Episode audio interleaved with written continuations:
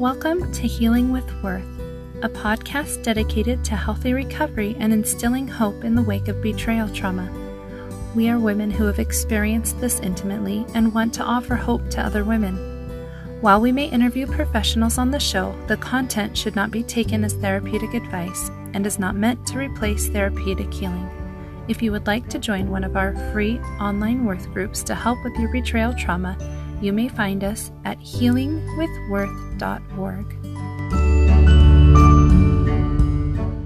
Roxanne is the author of Cutting Ties, where she shares her story of betrayal trauma. And with Worth being a group that we specialize in helping women recover from betrayal trauma, whether their marriage makes it or not, and having groups that support women who are working on their marriage and women who are going through divorce, Roxanne seemed like a really good fit to come and share her story and answer some questions. So, when I reached out to Roxanne and asked her if she would be willing, she was so kind and we had a great conversation. And after talking to her, I thought, okay, this is exactly who needs to come. And what was kind of fun is after we announced it, Roxanne, I haven't told you this yet but we had a bunch of different women say i love her. Like one person you had cut her hair recently and she's like she is just amazing. So the the response we had of people wanting to come and listen to you it's been really tremendous. So without further ado roxanne i will just turn the time over to you kind of let you introduce yourself share your story and then we'll save time at the end if you have questions and we'll just have a question and answer at the end. Okay? All right, well, then we're just going to get started. And uh, I, I am so excited to be here. When Alana asked me to, to talk with you guys tonight, I just felt like this is exactly where I want to be. No other place where you can find other women who know exactly what you've gone through, what it feels like. And, and here we are tonight. We get to talk about truth we got to talk we get to talk about hard things and we get to talk about healing which is really the most important part because that's where we find ourselves again. And for so long i i didn't share my story. I kept my story to myself for way too long. And it wasn't until 2012 when i walked into my very first 12 step meeting that i all of a sudden opened my mouth. And that was kind of the beginning of really the biggest changes for me when I started connecting with other people who were going through the same thing. Because before that, I thought it was just me. And I thought I was the only one. And so to walk in that room and feel what I felt was life changing. So for tonight, my my hope, my intent would be that we feel open, that we feel uh, a sense of being able to share. As I talk with you guys, as you think of questions, I, I want you to ask them at the end so that we can each learn from each other. And so that tonight we may walk away with something that we hear differently than we have in the past, something that will hit our heart in a way that says, okay, that's going to help me with either some decisions that I need to make in things with my healing, maybe moving forward, maybe with my children, any of it. It doesn't matter. But if we're open and we share, then we're going to be able to meet the needs of so many of us so that's what I'm hoping for. So with my story, as far as walking into that 12 step meeting in 2012, that's not where my addiction story began. That began in 1994. I had just gotten married. I was having the time of my life. We were so in love, so happy. Just, I felt like everything was perfect. We spent so much time together until one day I walked in the door from work I turned on our TV and it was one of those old ones with the round knobs. And I turned on the TV and it was stuck in between stations on pornography. And at that moment, I was 22 and I was like, it was like this wave of shock poured over my whole soul. And I thought, what? This is crazy. What what is going on here? I don't understand this because we're married and he has me and we love each other and at that time i i hadn't ever felt anything like it before and now what i've learned later is that was my first discovery day and even though it was like this little small thing in comparison to what I found out later with the severity of and progression, I guess, of where my husband's addiction had gone. It was that moment for me where all of a sudden my life wasn't what I thought it was. And and then all of this stuff came with it. The betrayal trauma and everything, which of course I didn't know what that was either at the time. But it felt the same way as it felt later on in life. It felt like my heart was racing a lot. I would get panic attacks. My body would be shaking, like my legs, I couldn't get them to stop. I couldn't stay at work at night for the fear of what he was doing. All those things now that I know come with betrayal trauma. I was experiencing then, but I didn't know. I didn't know what to do with it. So I kind of went along thinking, okay, I can do this. I can fix him. I can fix us. We love each other. But one thing that stayed the same from that very first day was I never ended up being able to trust my husband again. And that was really a really hard weight to carry when things were so good. He was great to me most of the time. He supported me in what I did. He was a good dad over the years. And so to try and navigate through how is he such a good dad, yet he keeps making these choices was was extremely hard, especially when I didn't know about addiction yet at that time. So over the years, every few years I would find something. And again, I would take on that role of I can do this, I can fix him, I can be cuter, I can be nicer, I can be smarter, I'm going to greet him at the door. I ordered workbooks to try and help us come closer together. I, I basically took on the role of saving him from his addiction and saving our marriage. So it's really quite amazing and fascinating to now be kind of through some of the education of what addiction actually is, what my role is, and and be able to see how much help I needed back then that I didn't I didn't have access to. And so over the years, that's what happened. But in 2012, I had been married at this point for 17 years. And that's when I found a bigger proportion. And at that moment there was this shift in me. I could feel it was as so my higher power is god and it could it felt like it was like you're at a crossroads. You have a choice to make. Are you going to stuff it down and just let it slide and pretend this isn't really happening? Or are you going to open your eyes accept what truth is and start to do the work and i could feel it and at that moment i couldn't live anymore in that place of that there's nothing wrong. There clearly was something wrong. And so at that point, uh, I went and visited with my church leader, and he was the one who introduced me to the 12 step program. So I started that. In that first meeting, when I went in, I was a nervous wreck. I don't know how you guys have felt walking into a first meeting or getting on a first call. It was like I thought I was going to jump out of my skin. I, I just thought, what if somebody knows me? what am I going to say? What, can I share stuff? It was it was just really really scary, but I did it anyway. I walked in, I sat down. The facilitator for that night, as she began the sharing portion and she started sharing some of her story, I was looking at her and thinking, okay, she's totally light. She's happy. She's sharing these hard things, so she's emotional. She's crying.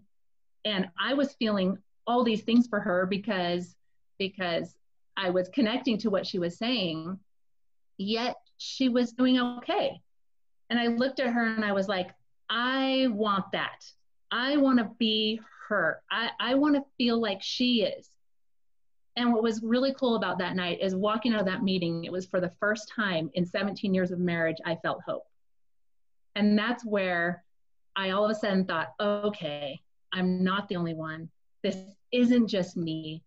There's a whole bunch of us out there. I didn't know how many at that time, but it was a start. And it started to build that community of, of people that I could trust and I could actually share my story because I still hadn't talked to my parents, my family members, nobody else. These people were the only ones who knew. So as I went along, going to 12 step every week, it a year goes by. I'm now the facilitator in my group. My husband's now the facilitator in his group. And I'm thinking, we are doing the work. Yet at home, things were getting worse. And I kept thinking, how are they getting worse? And I would be like this, and I'd be in my closet trying to, like, okay, this doesn't make sense. We're doing the work, and it's awful. It's awful here at my house. I would ask him and question him, Are you doing okay? Are you not? What's going on? Oh, no, I'm great. I'm great. I'm great. Well, so a year goes by in 2013. I felt really like my gut was telling me it, it, something's wrong. There, there just is something wrong. I just knew it. And so I told him that he would need to leave. And he professed his innocence and he said all these other things and told me that I needed medication and my inspirations were off. And all those things that when someone's in that addict mode, they they try to shift your thinking. And and for whatever reason, I think it was a combination of all the meetings I had done, all the learning I had been receiving, that I started to trust my own instinct. And I said, I'm sorry, I do not believe you. You're going to have to leave. And this was on a weekend. I had family in town. And so I had told him he was going to have to leave on that Monday. Well, there was lots of things that happened during that time. I did write about them in my book. But the key thing was that that day I was led to my second big discovery, which was really my second real D day, if you don't count the one six months into marriage. And I found the history of everything he had been doing the day before. And his addiction had progressed at this point into things that I wasn't even aware existed. I wasn't familiar with the dark world yet. And I was, again, so shocked, so overwhelmed. I did not know what to do. And so I took pictures of that that screen of the history. I went along with the day, the family party, and what's so interesting about going to a family party at that point is I'm in this fog and I'm trying to act like everything's okay. And nobody else knows. Yet I'm I'm totally suffering and I'm just waiting for this night to get over. And I don't know why I didn't have the strength at that point to tell my family, "Hey, this is what's going on in my life." I just didn't. I don't I don't know if there was too much shame or pride or what it was, but at that time I just wasn't ready. So that night I come home and my husband we get in bed and he said, "I just have some things I want to talk to you about." And he pulls out this list and he starts reading it and it's all the things that are wrong with me. And he starts reading them off and saying, you know, first, you don't call me a liar, I'm sober, things like that. But your inspirations are wrong. You need medication. If you get help, I'll stay with you. And the list went on. And what was so neat is that I was already prepared. I had already be, be, been given that that I guess what I thought was death really saved me because I didn't I could look at him and go, "Wow, this is the saddest thing I've ever seen." Addiction robs a really great person of their life for him to be able to sit in front of me and just say all those things and just lie like that was was just so sad. I felt really sad for him at that time. So I I said, "Okay, all right, I just have a few things to share with you." And he said, "Okay." And so then I just started reading word for word every site he went to, all the details, everything. I read every single one and I said, You will get help or you will leave. And he fell and he started sobbing and he talked about all the issues he was having.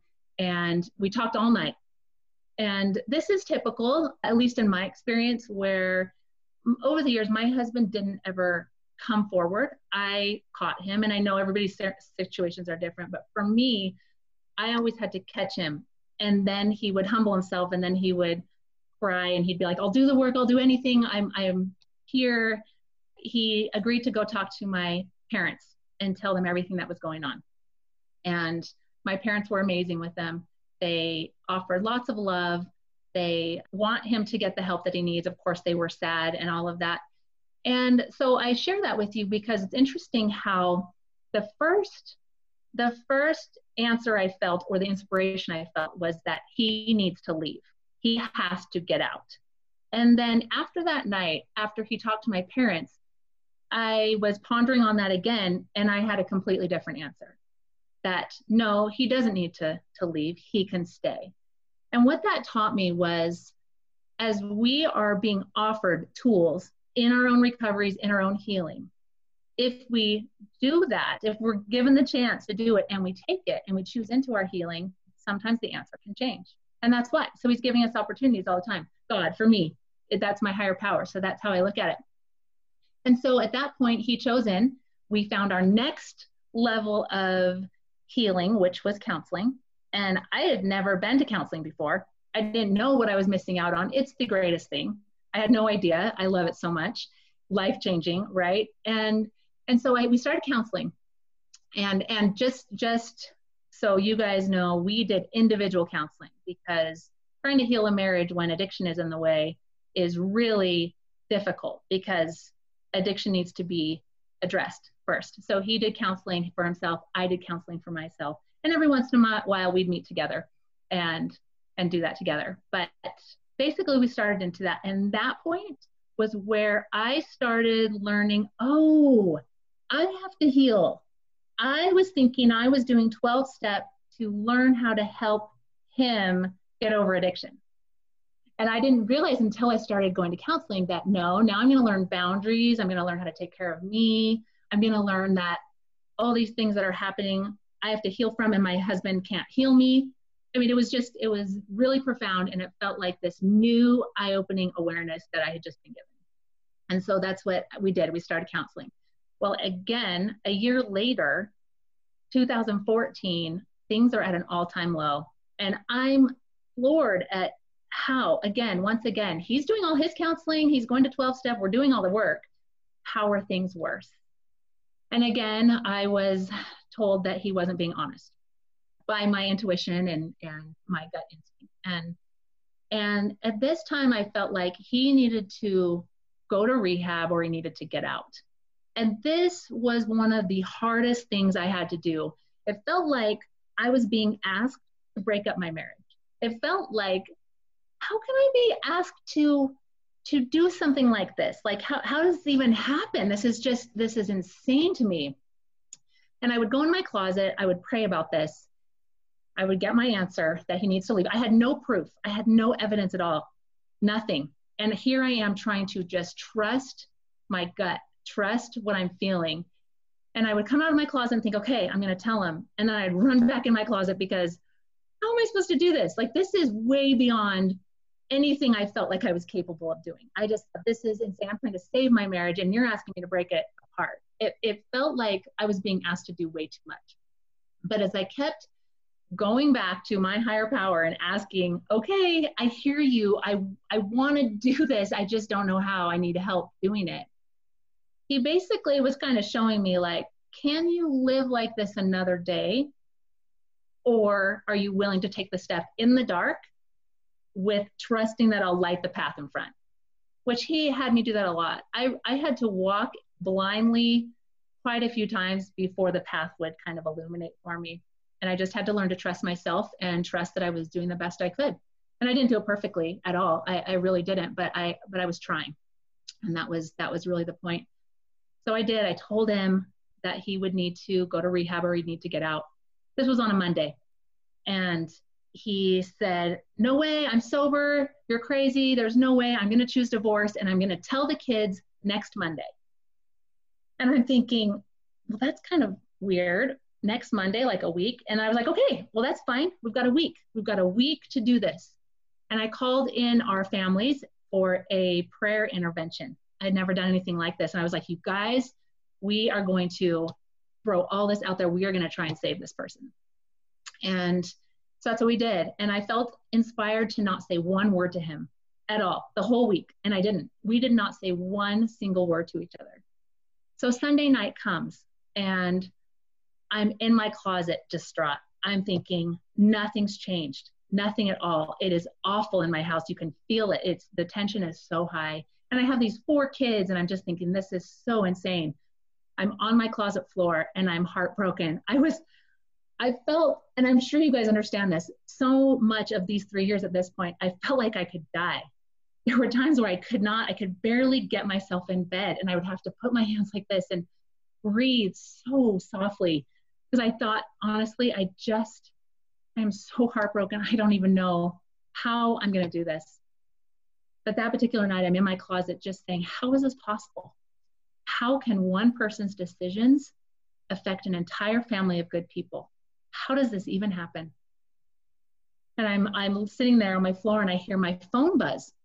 And I look at it and it's a text from my brother. And he says, Don't worry, angels are on their way.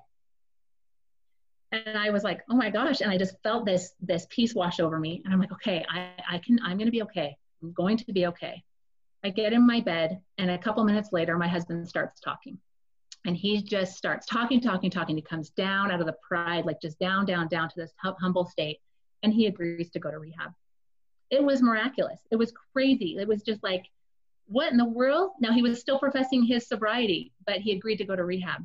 And I call my brother the next day and I'm like, what was that? What, is, what was going on? He said, I was in brushing, brushing my teeth and all of a sudden I hear, your sister needs you.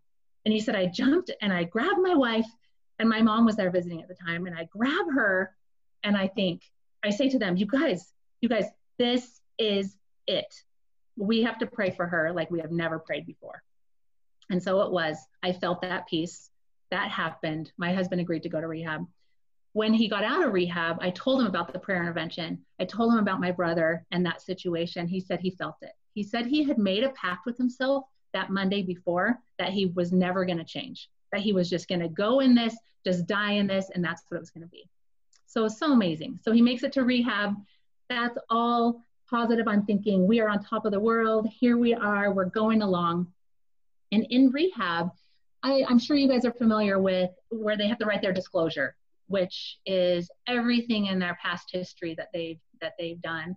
So he's writing that in rehab, and during that same time, I found his secret life while he was gone, which included things that were way beyond uh, anything I had experienced before, and the infidelity that I found in ways that were I just I just wasn't expecting it, and his addiction had progressed over those last couple years way more than I knew, and so it was really heartbreaking.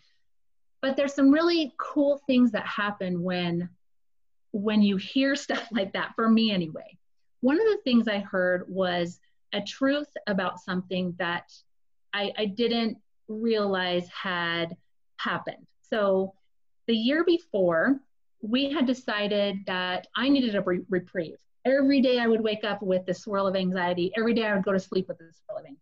And I could, was not functioning. The triggers were too big. I didn't know that he was still struggling. I thought he was sober. And so I was thinking something's wrong with me and I cannot, I can't get past this and I don't know how to do this. And so I had asked him if he would consider doing a kind of like a sabbatical. He would go somewhere for a couple weeks work on recovery, and I would have the reprieve and work on my recovery in my own house. And he thought that was great. His counselor thought it was great. We had all planned. We would drop him off at this mountain area and in this cabin, and we took all the precautions. I, I bought this lock box. We put the TV controller in there, his phone, his keys, uh, I don't know, whatever else. And we bought him a track phone. And we decided that he would just do all his recovery stuff and then at the end of the time, I would call him on the track phone and give him the code to the lockbox.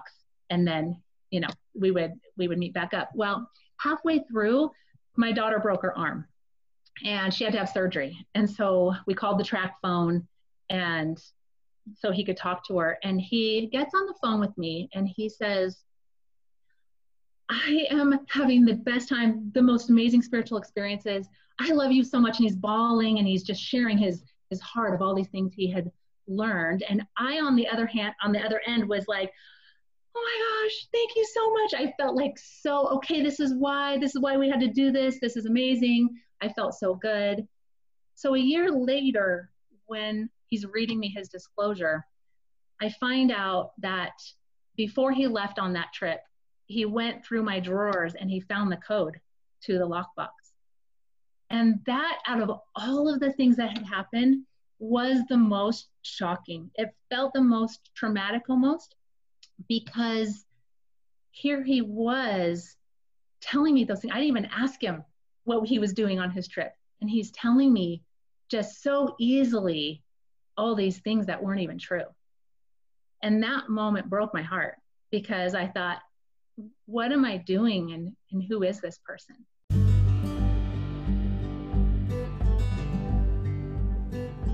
We would like to thank our sponsor, Men of Moroni, a Christ centered support group for men overcoming sexual misbehavior, including addiction to pornography. Men of Moroni, part of life changing services, helps to fund Worth so we can offer free, therapeutic group healing to women suffering from betrayal trauma. If you know someone who could benefit from their services, go to their website, lifechangingservices.org. Now back to our show.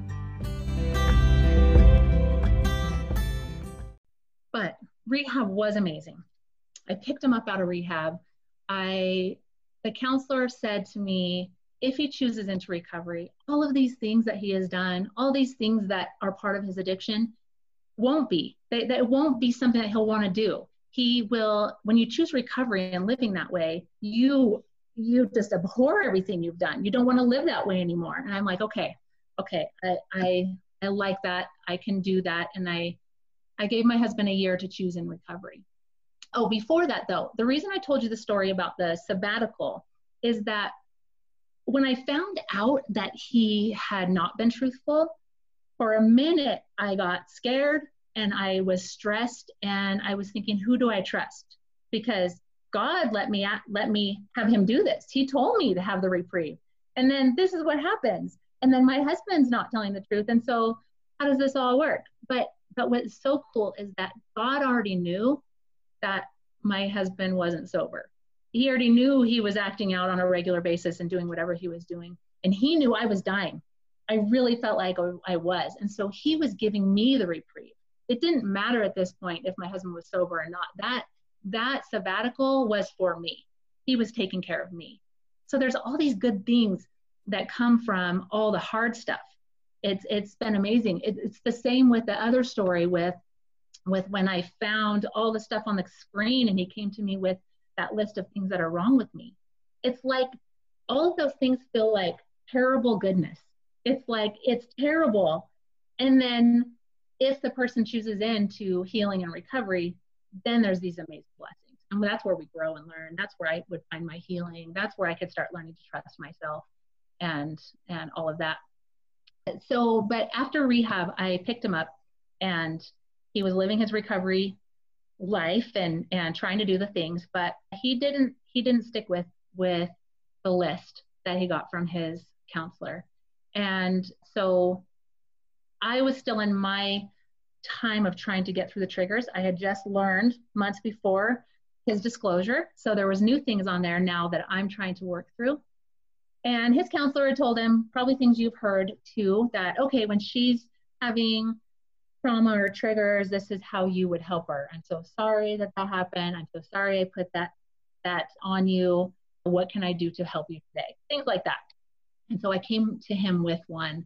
I was feeling nervous about honesty. And so I said, I just need you to I just need you to tell me something that's truthful. It doesn't matter what it is. It doesn't matter from when. It doesn't matter what it's about. It doesn't even have to be about addiction. Just tell me something honest. And he's like, "No."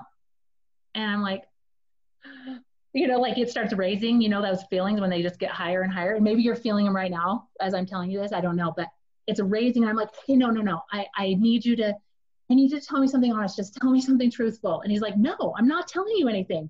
And that's when I start going through the roof. And I'm like yelling. I'm seriously screaming. I'm like, you tell me, you tell me something truthful right now. And he's like, I will never, I will never tell you the truth. So that's where I got. And I was like, oh my gosh, I left his space and I, I got up in my closet. I'm like, oh my gosh, oh my gosh, like just like that. You know those feelings, I'm sure. You know when you feel so distraught. And I was losing it, you guys. I definitely was having my moment of not using my own boundaries, not, I definitely spiraled out, out of control. And I'm sitting there in my closet and I look over and all of his neckties are hanging across the closet bar they are perfectly in line, color coordinated, nothing out of place. And I looked at those ties as if they were mocking me, like, this life is not perfect. And that is a lie, and nothing's perfect here. And I knew what I wanted to do. I wanted to cut them. So I did. I went in, I took some scissors out of my bathroom. They were like two inches, little tiny scissors, and I just cut and cut and cut and cut. And I just poured all the hate and anger and bitterness and resentment, everything I had into those those ties, those cuts. And it was done and I look over and I breathe this sigh of relief. But then I fell to the ground and I felt I felt more broken than I had before. I just felt so distraught. How am I here? How is this my life? How did I just do something so utterly crazy, uh, out of my normal who I am? How did this happen? And I felt defeated for sure. I definitely felt defeated. But two days later, I was on the treadmill and I was trying to process through how I let myself get to this point where I let someone else's choices, someone else's, you know, actions make me feel like I could do something crazy. And as I'm thinking that through, all of a sudden I see it. And I see the front cover of the book. I see the name of the book. It's called Cutting Ties. And the first chapter just speeds through my mind. And it's this story of me cutting the ties. And that's exactly it. I don't know if you guys can see it. Can you see, can you see that cover? Okay, so that right there is the real, so that's actual footage of the ties. They are, I don't know if you can tell, but because they were such small scissors, there it's just like a one or two inch notch in each tie. So they didn't come all the way apart, which is really cool because this is me. Those ties are me. I feel broken when I'm going through some of these hard things, yet I'm not all the way lost. I I still am attached. I'm still partially hanging on and I, I'm going to heal. And that's what those those ties are basically literal and you know they actually mean actually cutting ties from things that we don't need in our lives anymore. So that happened in the fall of 2014. And after that, things just didn't ever really uh, get better. He his behaviors were not in line with what felt good to me for recovery. I think he was sober at the time, but he was unkind, he was mean. We ended up separating in January of that that following January, an in-house separation. I, I was I started to look at it and let go. So this is another thing that I learned. I, I got to that place where I had to stop trying to manage him and stop trying to look at his phone, stop waiting at the bathroom door to hear if I hear him acting out. Stop, just let go. And if he's going to do it, he's going to. I needed to see for sure if he was going to choose into recovery. I needed to know he was going to choose it because he wanted it, not because I was trying to make him or him basically not telling me the truth anyway. I, I needed to know. And it came down to these different points as I was as I was stepping away, I was learning how to see really clear the red flags, I could see them so much easier when I wasn't grasping for my life, trying to hang on to something. I had to let go of what I thought our family should look like. I had to let go of thinking if we lose this family, then, then something bad will happen to my kids. That it's better to stay like this in something unhealthy for me because of my kids when when as i learned that was actually uh, not what I was supposed to do. My kids were feeling all of these things. They knew there was stuff that was wrong. And so when I did end up choosing divorce, so basically I waited out that year just like I had told him. He didn't choose into recovery. And so we did decide to let him go back in 2015. But it was it was really a, a decision I came to that felt I felt calm and peaceful, not not uh, void of fear. All the decisions I had to do, I had a lot of fear, and I had to do them anyway. I had to do the scary stuff anyway, and it, it turned out okay. I was talking to my daughter who lives in North Carolina right now. She's 20. I was talking to her yesterday, and she said that she had met somebody that her family is in this situation right now, and she doesn't know if her parents are going to make it or not. But she was asking her did it feel what did it feel like? Did it feel okay that your parents got divorced? Did it did it like what you know all that kind of stuff? And she said you know what? I mean yeah there's things that are are always sad about that she goes but the feeling in our home once he left was so different. And she said that was amazing to be able to feel the difference once we had that sort of energy and behavior out of our home. Now, I would have loved it if he would have chosen into recovery. I would have loved it for my family. The way I saw it in my mind was we were going to do this and we were going to go help people and we were doing this together and we were going to make it to the end. But in my case, I was the one that was fighting for it and he wasn't. And for me, that just felt impossible to keep living a life of trying to make someone do something they didn't want to do. And it came down to that. And that's exactly, that's even what he said. He said, you can fast and pray all you want, get family members to pray and our kids to pray, but it comes down to me making the decision, and I don't want to. And so I breathed a sigh of like, okay, and I started looking into how do I make it through this? How do I help my kids make it through this? And one thing early on that I talked to them about was was everybody's agency. Everybody has a choice. Nobody gets to decide for somebody else. And just because this is what their dad was deciding didn't mean that their efforts, their love, their prayers didn't work. They did. They were they worked. They worked for them. They worked in giving them the peace they needed and in knowing that they weren't alone, even though the outcome wasn't exactly what they wanted, it still was exactly the way it was supposed to be. And basically, that's been now that many years years ago, four years ago, and here we are, five now. And here we are, and thriving and doing well. And and my kids, my kids are my youngest 16, and they'll they'll all tell you that even though it's hard, they are grateful. They're grateful that they were able to learn what they needed to, that they could see truth, that they weren't being lied to as far as me telling them no nothing's wrong and their body's telling them that something is wrong they they were like wow this makes so much sense now. And they are able to see things and now when they're in relationships they can start looking for the red flags and notice them as well. So that is a lot of different things. I think at this point now i think we'll just open it up to any questions you guys have. I do want to cover anything you need help with healing or if any of these stories left kind of spinning. If i didn't end up bringing you down into what the good parts were of those stories, then please ask me any questions that you want. Roxanne, I want to ask you how did you get strong enough to the point that you were able to really enforce these boundaries? Because it sounds like you had a ton of gaslighting, a ton of crazy making, yet you were still able to find that strength. Where did that come from? It came from the continuous work. So I went to my 12 step meetings every week. For a while, I was going to two. And I also did my counseling every week. I also had a women's group, so I had my supportive friends to talk things through. And I, I think I got to that point of being able to set the boundary like that, like, I'm sorry, I cannot believe you. This is what will happen. I think I got to that point because I had already practiced sometimes not listening and seeing where that went.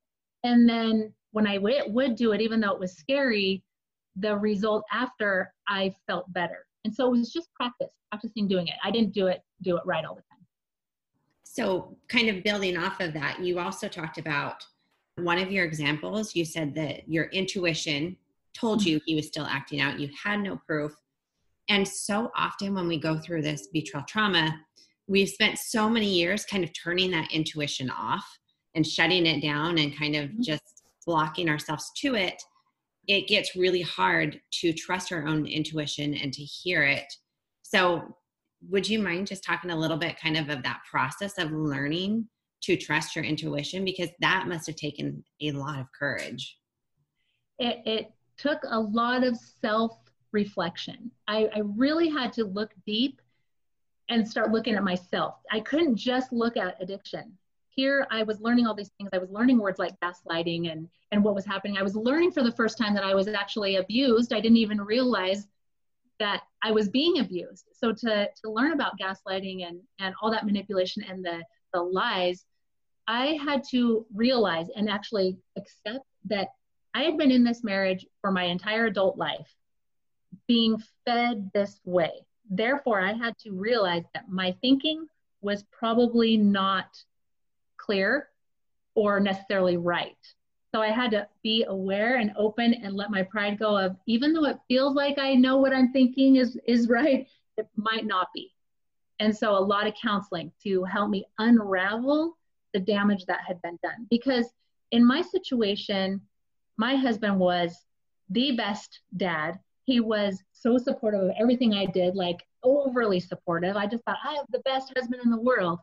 And I'm sitting in counseling. So so I'm sitting in counseling going, so but he's such a good guy. He's so this, he's so great. And the counselor would say, Okay, I'm gonna stop you there for a minute. And he we were both in this session. He's like, Were you being a good husband and father when you were making these choices? And he's like, No. Basically, he was showing me that that's manipulation. He would do something over here and act out. And then he would say, Well, I am a good dad, so I'm going to put my addiction over here and I'm going to go home and I'm going to be a better dad. I'm going to be super loving to make up for the fact of what he had just done. And so the counselor started showing me that's manipulation. He was overly being this way to make my reality feel like I didn't know what I was talking about. So I had to start looking at that of what is true. I did not want to accept that my husband wasn't a good father and a good husband. That was really hard for me to come to that place of saying, you know what? He probably actually isn't as good as I thought. A lot of it was manipulation. And so I had to come to that place. And by doing that and unraveling my belief system, I could start recognizing wait a second, every time I have trusted my gut instinct, it's pretty much been right on. And so I just had to start practicing kind of blindly in a way. You have to kind of almost go, okay, I'm scared, but I'm going to trust myself this time and I'm just going to go for it. And if, if something happens, then it's a mistake and, and I'll fix it later. Thank you for that. Thank you. So it looks like we're just about out of time. So would you mind just kind of sharing your final thoughts, but also as you're doing that, just you had mentioned earlier about how you had felt calm and peaceful, but not void of the fear. Mm-hmm. And so much of working through this betrayal trauma, fear seems to be like central, central in our every single day.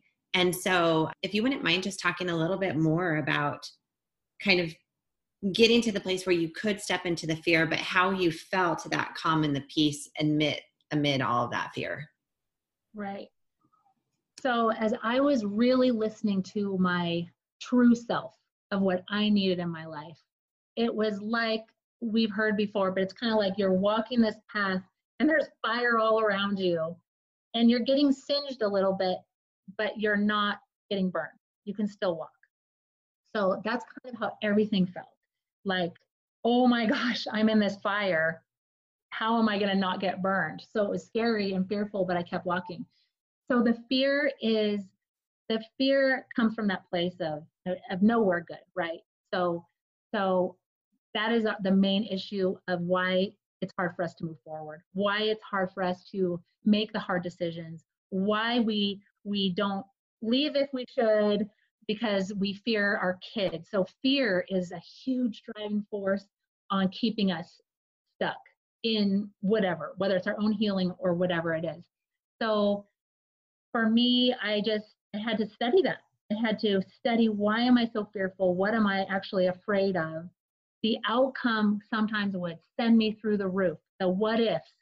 Well, what if this happens? And what if this happens? And what if, you know, that can that can make me crazy. So I would take it to counseling, of course, work on it. I also did a lot of energy work to clear those kinds of thoughts and, and patterns that helped me.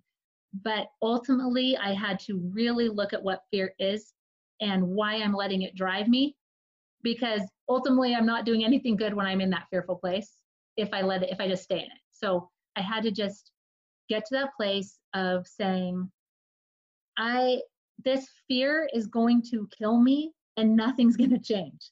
Do I want to live in this forever like this, these same patterns over and over, the same cycle over and over? Or am I going to challenge this fear and move forward anyway? do it anyway. And so it came to that place where I did enough work, prayed a lot, cried a lot, yelled a lot, yelled at God a lot. And until I was like, okay, the fear is not going to go away when I have to make this hard decision. And and people sometimes mistake that for it must not be the right decision for me to do this because I'm fearful. If it was the right decision, I would feel total peace. But that's not necessarily true. You can know what the right answer is and you can be scared to death to do it. And it's because it's the unknown. When when we don't know what's ahead, we get scared to do it. But that's just how it is. If if God gave us the whole picture, if he said, "Here's the finished thing," if he would have told me, "This is what you're going to go through. This is what you're going to find in his addiction. Then you're going to find this and then this." And then he's going to leave because he's not going to teach recovery. Then you're going to be divorced. I mean, if you'd have told me all that, that would have been too much for me. I would not have known how to handle that. We think we want the whole picture, but honestly, one little thing at a time, us taking that scary, scary, fearful step as slow as we do, whatever, just take the step. And then he'll just keep giving us things. There's always a tool.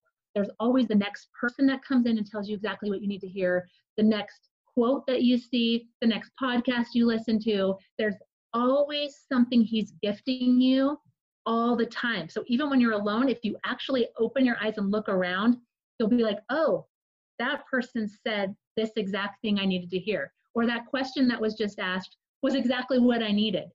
That's a gift and that's the tool and that's helping you move forward and kind of into that fear and just embracing it and just just going for it. It's just practice. Honestly, there's not really a right way. You just got to keep going. That was beautiful. Any last thoughts before we close up? Well, I don't know. I've loved being on here and, and visiting with you guys. I guess I would tell you that there really is hope and healing. There absolutely is an end to the tunnel that you come out, there is freedom. I absolutely feel whole. There are things I still always have to work on. There's things that I have to notice about myself. I fall into old patterns sometimes, but I feel whole. And I never thought it was possible. I thought I would live with that pain for the rest of my life, that it would just be something I'd have to carry. And that's absolutely not true. If you do the work and you keep meeting with your groups and you keep getting the help you need, and not just getting the help, but actually doing what's being asked of you, you're going to be okay. You will. Thank you. And you can get Roxanne's book on Amazon, Cutting Ties. You can also follow her um, on social media, Instagram and Facebook, and Healing with Worth if you'd like more information on Worth. And I think that's about it for tonight. If you have any additional follow up questions, um, you can find Roxanne on social media and you can shoot those her way. And thank you for attending tonight. Thank you again. Thank you for Thank coming, you. sharing of yourself and your story tonight. Thanks for having me. I appreciate it. Okay, we will see you all later.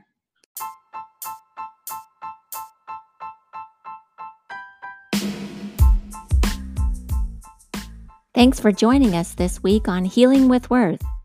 Make sure to visit our website, healingwithworth.org, to enroll in a therapist led support group or to check out our blog. If you found value in this show, we'd appreciate a rating on iTunes or wherever you may listen, or simply tell a friend about the show. Be sure to tune in next week for a new episode because you are worth it.